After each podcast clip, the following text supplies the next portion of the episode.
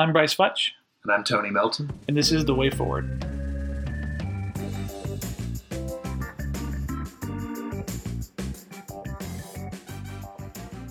Welcome to today's episode of the Way Forward podcast. I'm Brice Futch, And I'm Tony Melton. and today we are really excited for this podcast. We have a number of really great guests, and we're going to be talking about China again, as this season is all about China. We're going to talk about religious freedom and persecution in China, uh, why that religious freedom in China is important to us here in the States, why China is moving in that direction, their goal for security, et cetera. And then what are some things that we can be doing to fight uh, that religious freedom and, and make a change there in China? So uh, I'm going to start by introducing our guests. Uh, first, we have Logan Carmichael.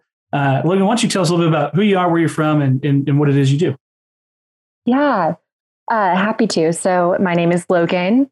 Don't be deceived by the name. I am a woman, and I am the advocacy director for China Aid Association. And we are a Christian group that works on religious freedom and rule of law for all in China. Um, but before that, I'm from Midland, Texas. So, Nice. from from the heartland of the Bible Belt, we love Yeah. it. Um, but I currently live in Washington D.C., working for for them out here. That's wonderful. Well, Logan, appreciate that. Next is John Stonestreet from the Colson Center. John, tell us a little bit about what you do and uh, how you got there.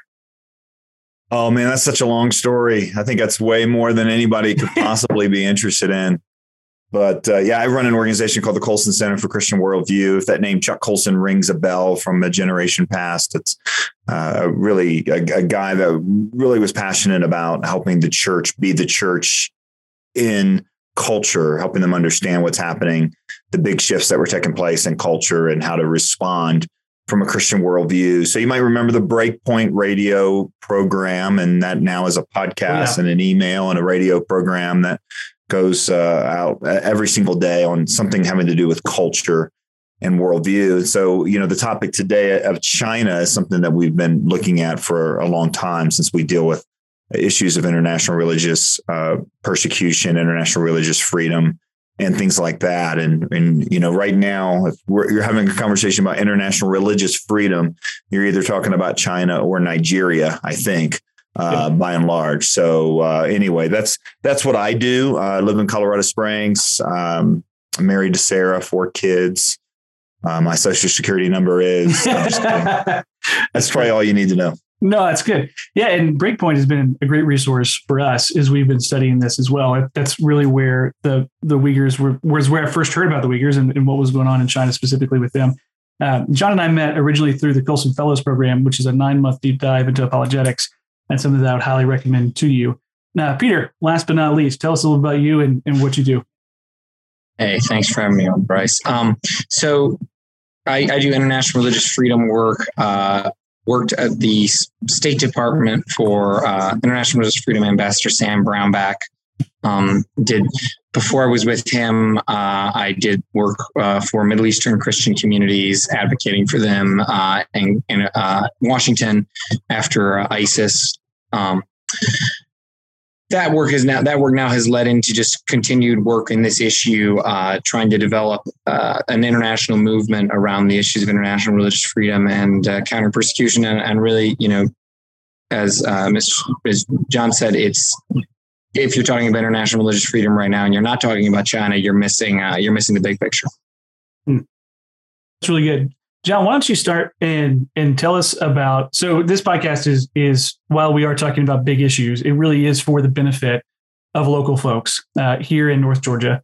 And we're a very we're still a very Christian area. We're in the heart of the Bible Belt. Um, tell us about why Christians, specifically here in North Georgia, should care about religious freedom in China, especially religious freedom for somebody who believes totally different than we do. Why should Yeah, we care about well- that for Muslims?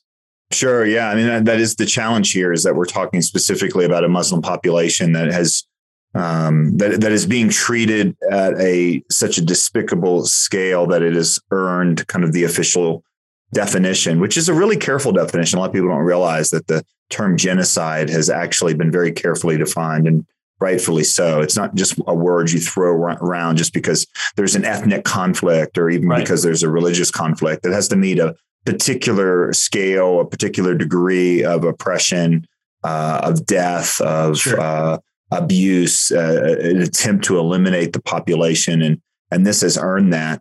Um, you know, look, uh, a Christian uh, frame of reference begins with uh, the doctrine of creation, and part of that doctrine of creation, a um, a critical chapter in that story is that every single person is made in the image and likeness of God.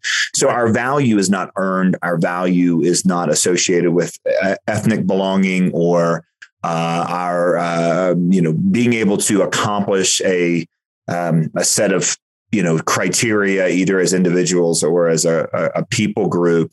Our value is intrinsic. It's inherent to who we are. So that should be enough to care uh, and at least pray.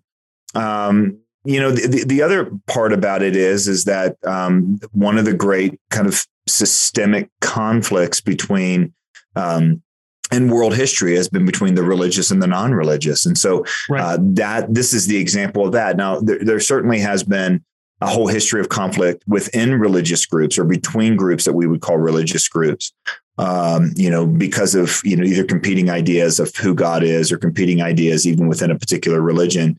We see this in islam you know for example in the middle east. We see this in the history of christianity. But the big story of the 20th century was um, you know uh, the, the rise of secular militancy through fascism uh, nazism and ultimately communism and there's something about a secular frame of reference because it doesn't have an ability to identify human value intrinsic to the human person, to an individual person, hmm. then it's easy to, to, to, divide the world up between good guys and bad guys.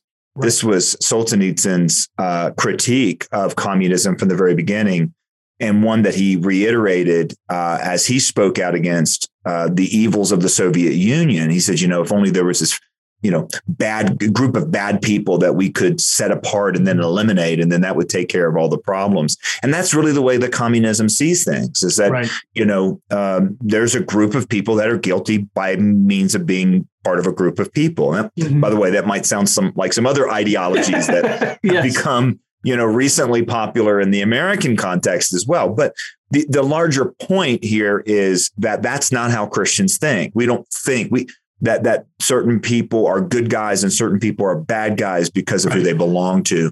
Solzhenitsyn uh, summed up the problem with that theory by stating that famous line that the line between good and evil runs right through the middle of every human heart, not between people groups, not between nation states, but right down the middle of the human heart.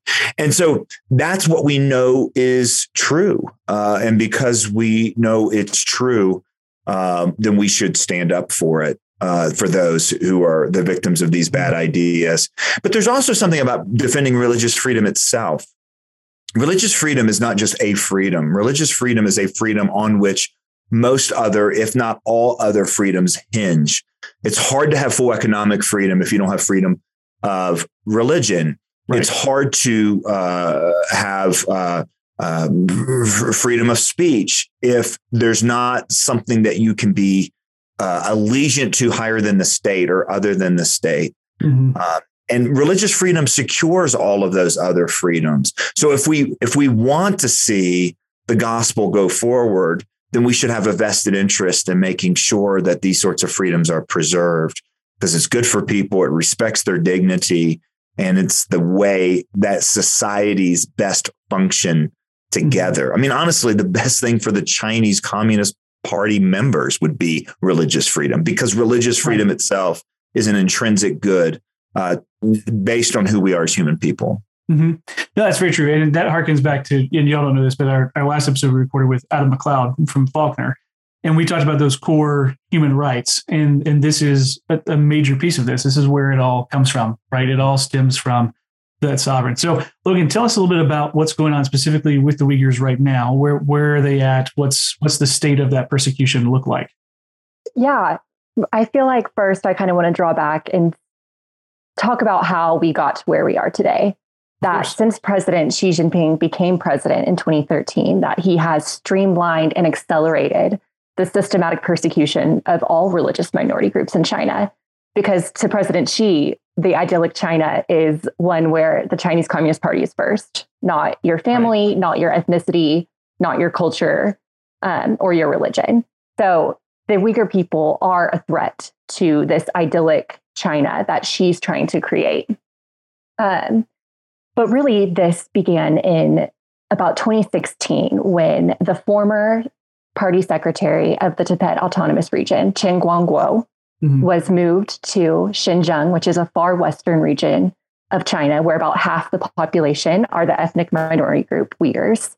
Um, here, he was able to implement the same um, silencing and increased policing that he used against the Tibetan Buddhists, but in an accelerated manner.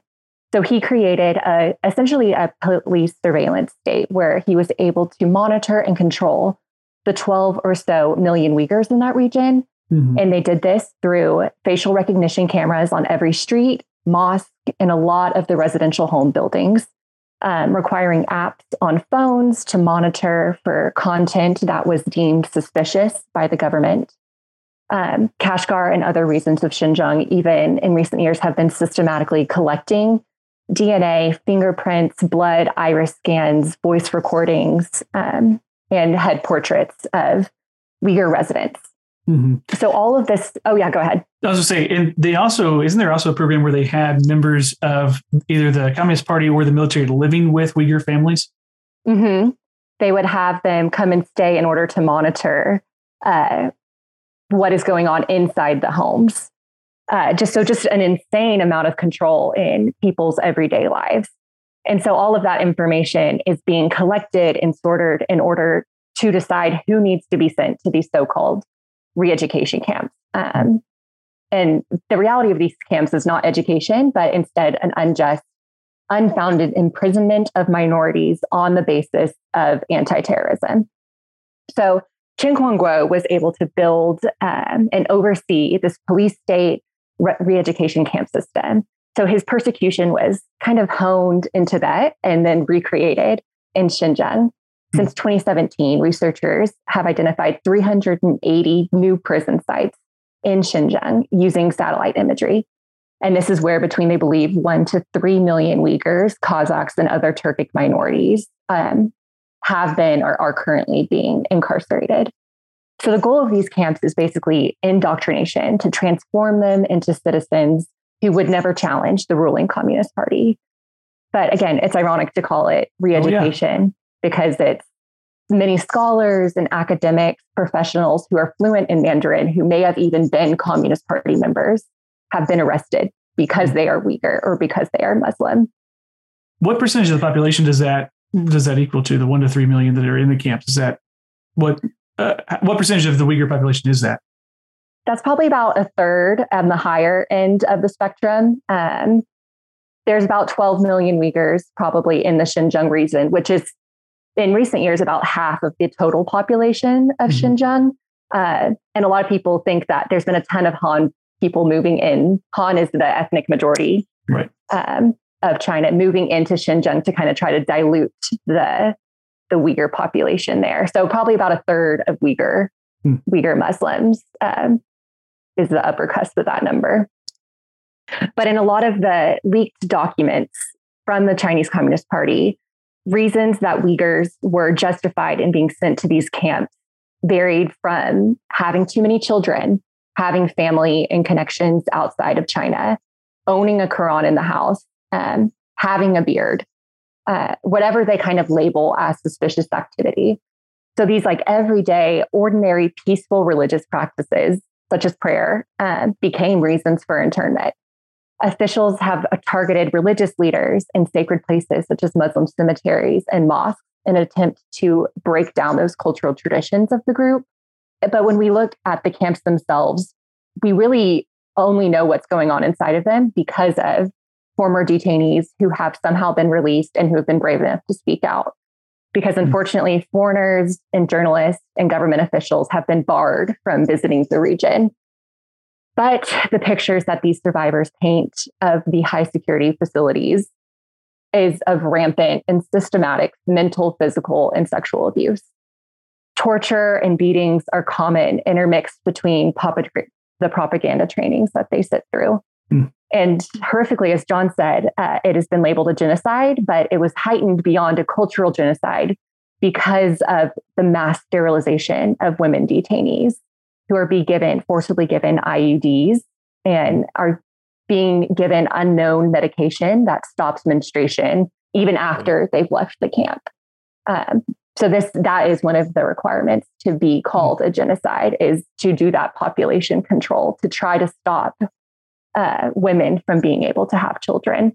Mm-hmm. Um, really, one of the most heart wrenching stories to come out of the camps uh, just this past year is women are now speaking out about the systematic rape mm-hmm. of the women by the guards in the camp. Um, and there's quite a few women that have spoken out and shared their stories and experiences. Uh, but one story that, I mean, could make you lose sleep is uh, apparently some of the guards had brought out all the detainees into a courtyard and grabbed one of the Uyghur women um, and raped her in front of all the other detainees and forced the other women to watch. And if any of them reacted, cried, tried to look away, they were then removed and taken away for punishment. Mm. Um, so just the crimes against humanity. Yeah. And beyond inhumane treatment um, of these people for really basic reasons for trying to live their lives um, should be ra- raising alarm bells with everyone across the world. Um, oh, but sure. really, one one of the last aspects I want to draw from the surveillance state to kind of the re-education camps there's also this kind of new third realm that they've found is that this new level is the Chinese government has found a way to monetize this genocide. So evidence indicates that graduating detainees from this re-education system have been sent directly to factories to work across regions of China. So this system from surveillance to re-education to forced labor means that China can achieve this indoctrination and turn a profit off of it. Hmm. because China is the largest cotton producer in the world, and 80% right. of China's cotton comes from the Xinjiang region. region. Hmm. So this means that every clothing item that says made in China is highly, highly likely to be complicit with the Uyghur slave labor. That's insane.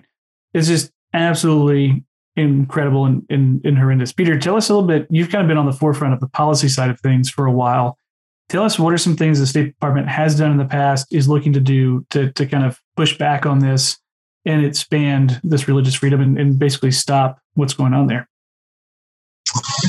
Well, sadly, there isn't. I would say, first of all, it's it's not enough. Um, but but a lot of work was done and is being done. The Trump administration gave a lot of uh, leash to the International Religious Freedom Office and State Department, uh, and that uh, that office um, had, was had been created, but it was it was nascent, and it wasn't really until Ambassador Brownback, Secretary uh, Pompeo, and really Vice President Pence, all sort of with the blessing of President Trump, really put energy into this effort that that office sort of came into its own. I would say, and really got what what became sort of a seat at the big at the big kids table. Um, before then, it had really been almost almost sort of like a second tier issue that we would get to if we had time when we dealt with the, the adult issues. Um, so it really came into its own. And and uh, an example of that uh, and the work that was done by the IRF office and by the Global Criminal Justice Office um, was the recognition of genocide uh, that is going on that is, as John correctly pointed out, that is a legal definition there that was you know are meticulously researched and poured over and considered and debated internally. It was not sort of a haphazard political decision.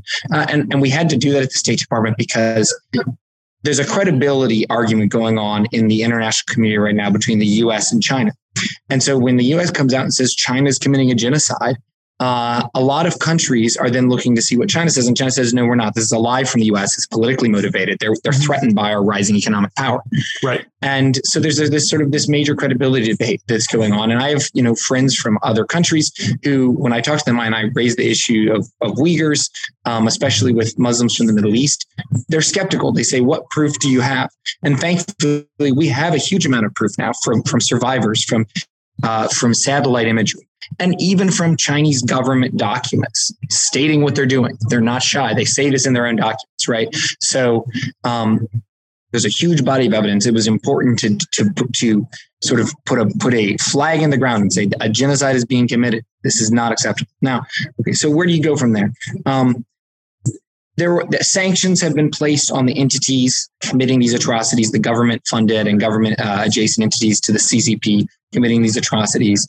Um, it's it's never enough, right? Uh, and as as the the sort of in the big picture, how do you get China to stop doing this? Well, you have to make it more painful for them to engage in this bad behavior uh, then it is beneficial, right? So right. we have to increase, I think, pain on a whole host of, of subjects. Now, what is the the U.S. has taken some smart steps, um, just sort of in the geostrategic posturing, the, the formation of the Quad, uh, Secretary Pompeo uh, sort of launching the Quad, which is continuing on in the Biden administration, which is Australia, India, Japan, and, Amer- and the United States working together uh, for stability in the region and partnership. And then there's also the AU KUS, uh, AUKUS, I guess how it's how it's, it would be said, but um, that is the U.S., Australia, and the UK coming together to collaborate. That is a new that was newly announced by Biden recently, and that's a smart move. Uh, things like that are important on on a big scale. Um, but then I sort of have a, a laundry list of, of things that I would like to see happening uh, more sort of on a on a on a smaller scale um, that are important as well. And these are things that I think maybe for your listeners may be of interest.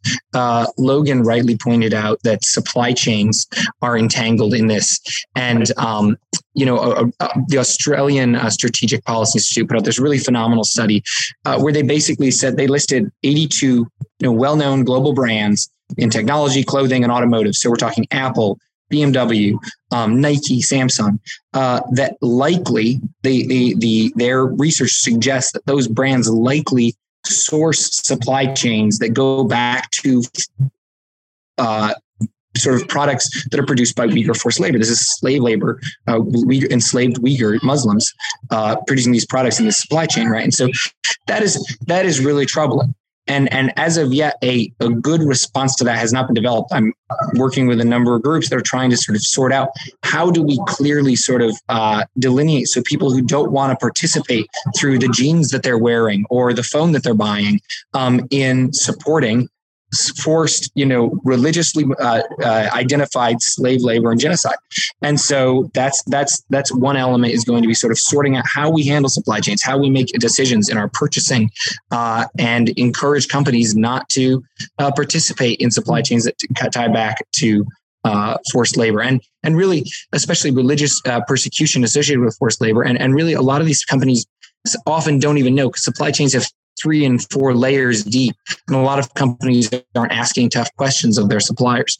Um, Another great example is is uh, the, the Mulan movie, right? This is one that's close to home for people, right? Uh, Disney making a movie that in which they thanked the uh, they made it they produced this film next company or the, these government entities that are basically committing genocide, right? Uh, unacceptable, and thankfully there was a lot of outcry, and uh, Disney sort of financially and publicly suffered uh, for that action. Uh, more of that should be done. More, more. Uh, I was. I'm really. Um, I don't know if you guys have seen this uh, NBA player, uh, Enes uh, Kanter, who's been very vocal, yeah. and it's and it's in harsh contrast to what we saw James uh, Harden when he apologized uh, to the CCP, uh, sort of saying, "Oh, we're so sorry." We, you know, the, the when the Rockets manager said, you know, said he supported uh, the people of Hong Kong, and James Harden came and said, "We're so sorry. We've hurt your feelings." You know, what a terrible thing. So we're seeing this really. So you know, people should should support this NBA player. Share his story on Facebook. Share his messages on Twitter. Uh, that you know, the, these are those are those are low hanging fruit. You know, don't watch Mulan. Share these things. Like like support these support these uh, attempts. Um, then, sort of on a bigger level, what are some things that can be done? I want to see more states do what Texas did and look really closely at uh, Chinese uh, billionaires uh, tied to the CCP buying property in their states. Uh, Texas has passed a law to try and manage this because they had a, a Chinese billionaire buy 140,000 acres uh, of Texas. Uh, wow. So. and this guy is tied in with the CCP, tied in with the Chinese military. you know, very, very disturbing. I wanted to tie into the Texas power grid, so they, so they're they're addressing that. More states should be doing that. I want to see I want to see states looking at public universities getting funding from China and Confucius oh, institutes on campus. That's an important. This is something that can be done by state at the state level uh, by by uh, governors. It's an important thing to do. Um, something that I wish we had done, and I and I and I'm afraid it's too late, and I'm afraid that uh, the Biden administration is not serious enough about uh, this to address this. Really, I think the Trump administration should have started the, the the the train on this, but would have been a moving of the Olympics from Beijing This is a huge credibility moment. Uh, and and uh, you know the CCP is going to win uh, a big uh, credibility gain by having the Olympics there. And the reality is, for a Winter Olympics, who are the countries that win medals at a Winter Olympics? It's Norway, it's the U.S., it's Canada, it's Sweden, it's Switzerland, it's Germany. All countries that theoretically have a really big problem with what the CCP is doing to Uyghurs. Will publicly say that. And I think had the U.S. been proactive on this, could have put together a coalition to say we're not going to participate unless the Olympics are moved. Um, we haven't done that. We've seen some movement from Congress, but not enough. Um, and then, uh, you know, another one that I think is, uh, you know, this is this is uh, maybe a little bit hard in the paint, but I think it's worth saying is a conversation needs to be had about uh, economic reparations from China for the impact of COVID. Uh, that's a conversation that's not being had uh, but really should be at our, you know, at the international level. There should be a, a, serious conversation about what, what was the economic impact of COVID on countries, and does China bear some responsibility for not sharing information early enough, sharing wrong information, uh, and and you know allowing the spread early on. So um, that's sort of just the maybe my quick laundry list for you, and happy to talk more about anything. Yeah, that's a good list. It, it really is. John, the, the church has a, a, really good history of being on the front line of a lot of these things. I think back about the slave, the human slave trade and William Wilberforce and all of that. Like there was boycotts there in certain sense with with with sugar and, and, and things like that. Have we, I guess, and this is a question for everybody, have we seen from a from a consumer standpoint, other than me being able to say with a clear conscience, I'm not participating in this, have we seen boycotts be effective, or is it more of a PR issue? Is it more of a, a government to government issue? I guess how do how do we know that what we're doing is working? Does that make sense? Yeah, that's a great question. I don't know if I'm the best one to talk about it. Boycotts um, are uh, are tough. Uh, they're tough even when you're talking about something like boycotting Disney, which right. some folks tried and sure, Coca-Cola was probably not very successful. Um, boycotting an entire nation, particularly one that is the source of so much uh, export uh, exported goods around the world, that um, th- there has to be a level of cooperation there. I think it's also there has to be a level of cooperation there, and as Peter did a great job summing up, and an overwhelming set of facts, which is right. uh, amazing that he put all that together. I mean, particularly if you look at Hollywood's complicity and the complicity of professional sports uh, to the CCP. It's it's dreadful, and so they're of course um, you know dealing with um, the the financial pressures. Um, you know, it, it, it it it would be funny if it weren't so tragic that right. the tough guy John Cena, for example, did this kind of like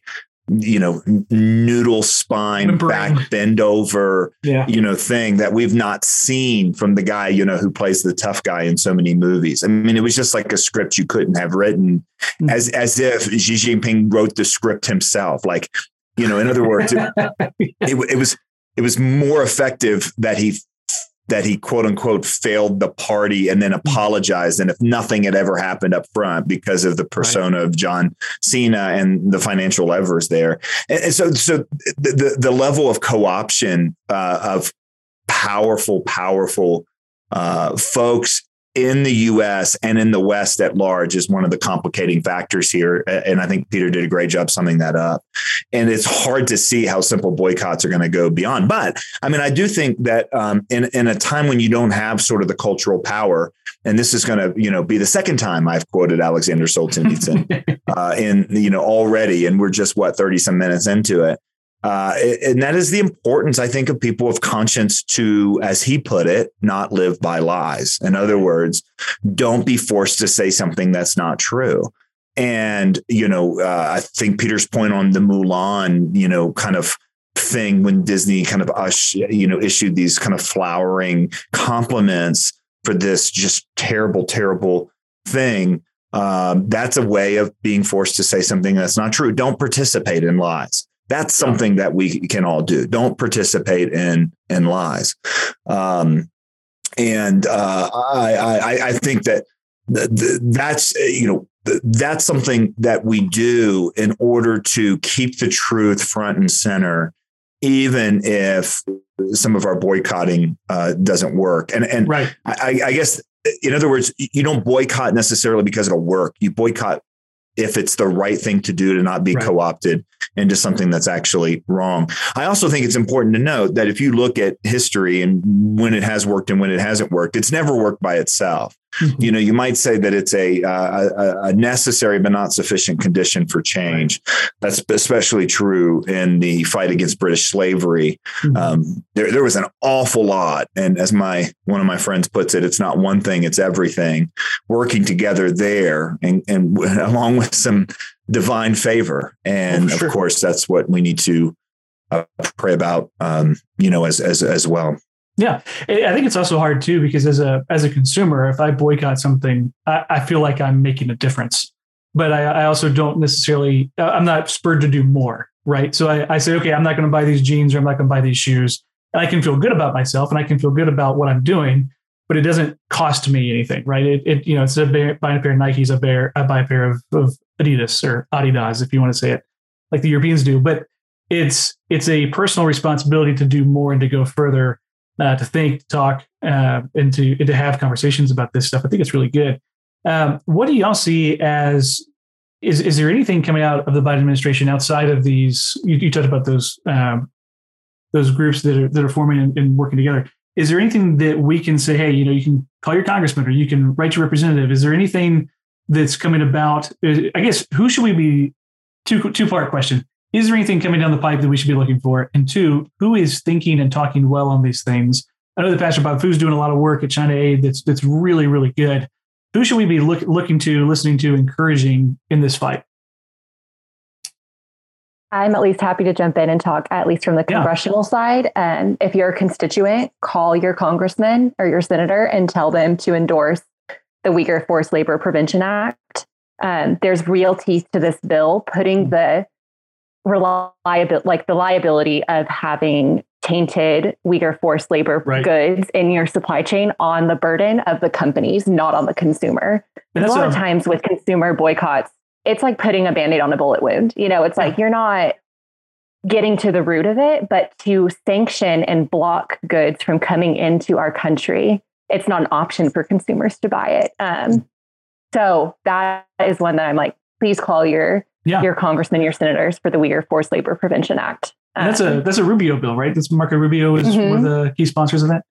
Yes, he is. Um, and then as far as who to follow and who to listen to, I really want to encourage people to try to find Uyghur advocates to listen to, whether it's Nury Turkel, who is now chair uh, or co-chair of vice chair, I think this is his official title of the um, of USCIRF, the U.S. Commission on International Religious Freedom, or Rushan Abbas, uh, Omer Kanat. Um, there's to listen to the Uyghur voices in this and try to mm-hmm. elevate them. I think is really important.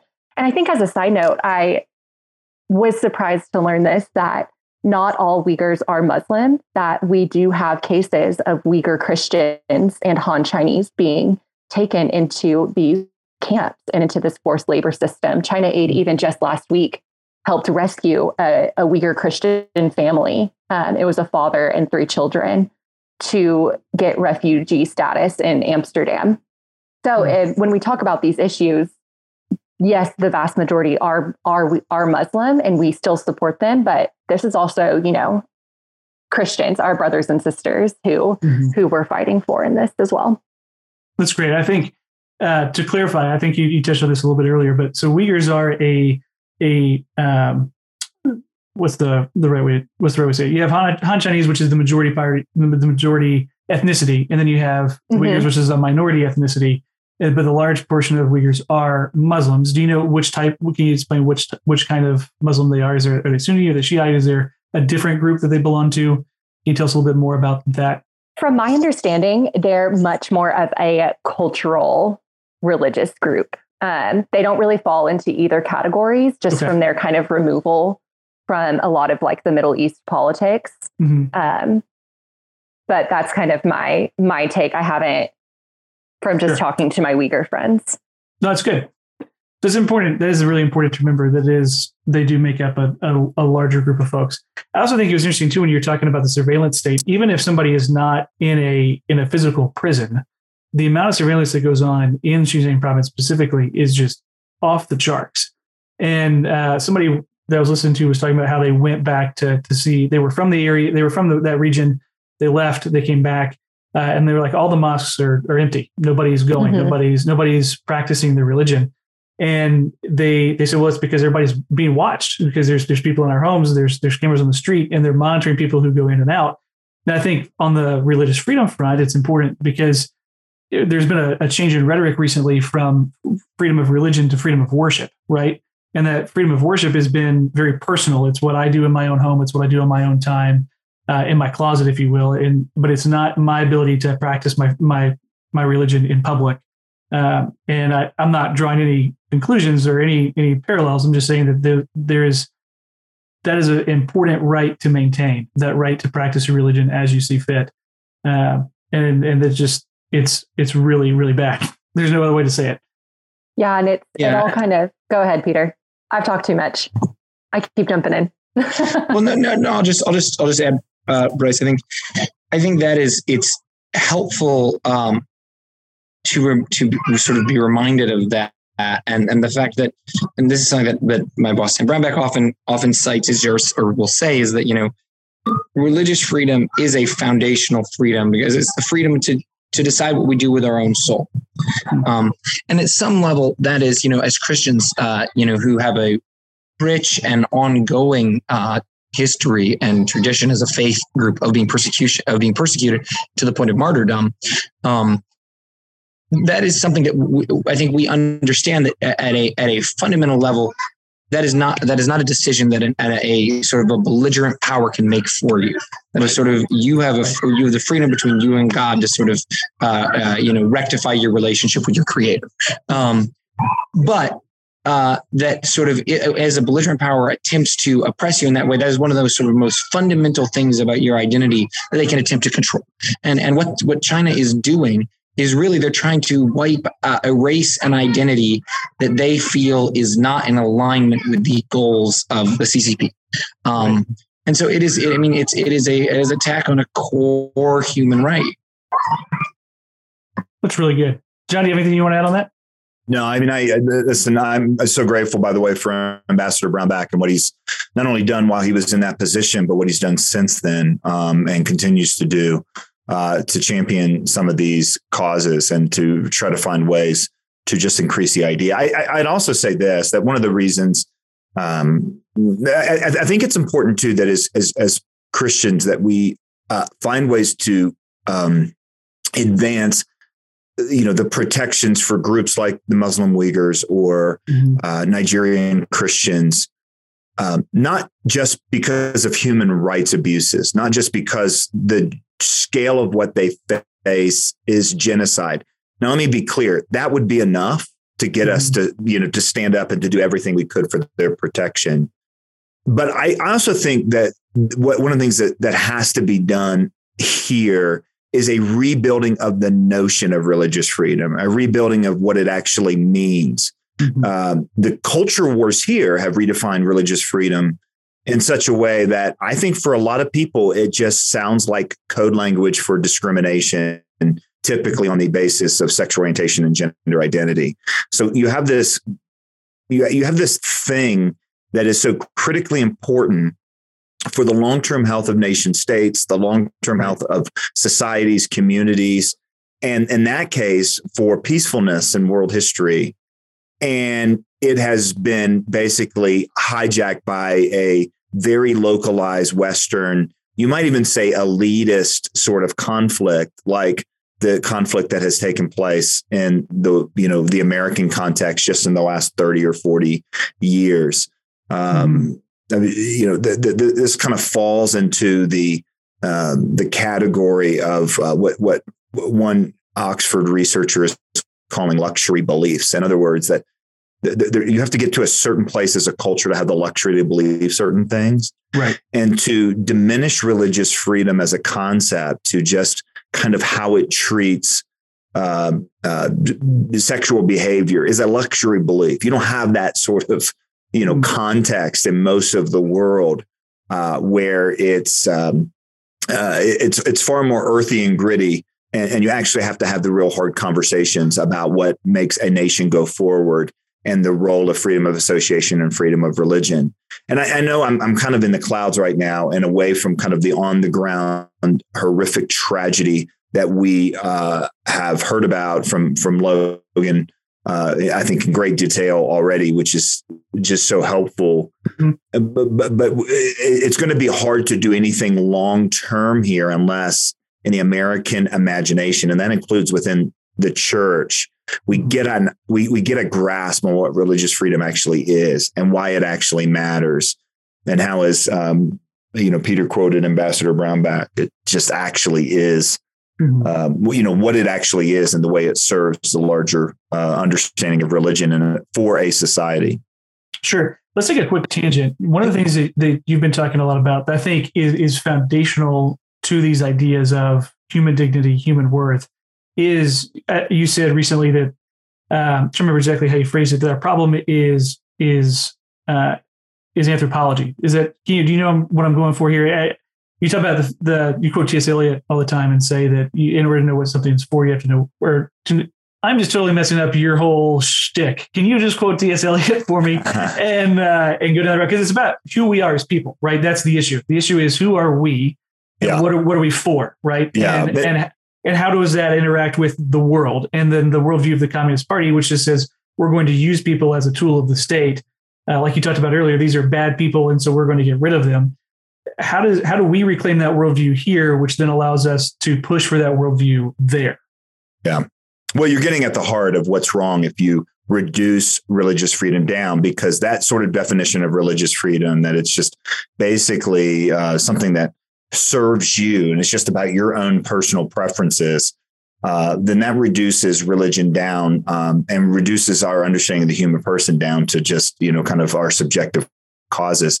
What Eliot basically argued, uh, and he was talking in this context about education, but before you should, before you know what to do with something or what something can do, you need to know what that something is for. And if you see religion uh, and religious freedom just about whether, you know, giving somebody the freedom to do something, as opposed to understanding really who we are. So basically removing religious freedom from a an entire you know cultural context as as as uh, you know, as Logan described earlier, that the CCP has done. Um, you know, it's assuming something about human people. It's assuming something about uh, who they belong to, who their actual deepest, who, who, who, their actual deepest convictions about life and the world belong to. Hmm. You know, whether freedom comes from the state or whether freedom is protected by the state. Uh, that is, there could not be a, a more important distinction in the future of a nation than how it tends to answer that question. Uh, you know, whether people belong to the state or whether the state belongs to the people. Th- th- these are these are fundamental questions about anthropology, about what it means to be human. And secularism, of course, flat, flattens humans out. It removes any sort of vertical dynamic, any sort of sort of vertical definition for who we are. And so then we are just who we are in relationship to one another or in relationship to these social entities. And you know when those things become absolutized like the ccp does and and really i i think logan was right at the beginning too. There's a there's a key moment in this whole story and that is this kind of chairman mao complex that chairman xi got at some point where he really starts to see himself as this never ending legacy. Right. and uh and that you know the whole future rests on him and what he's doing. I mean listen this is uh, this is a flattening out of the, the Chinese people, and we see it all over the place. So very, very important. Hmm.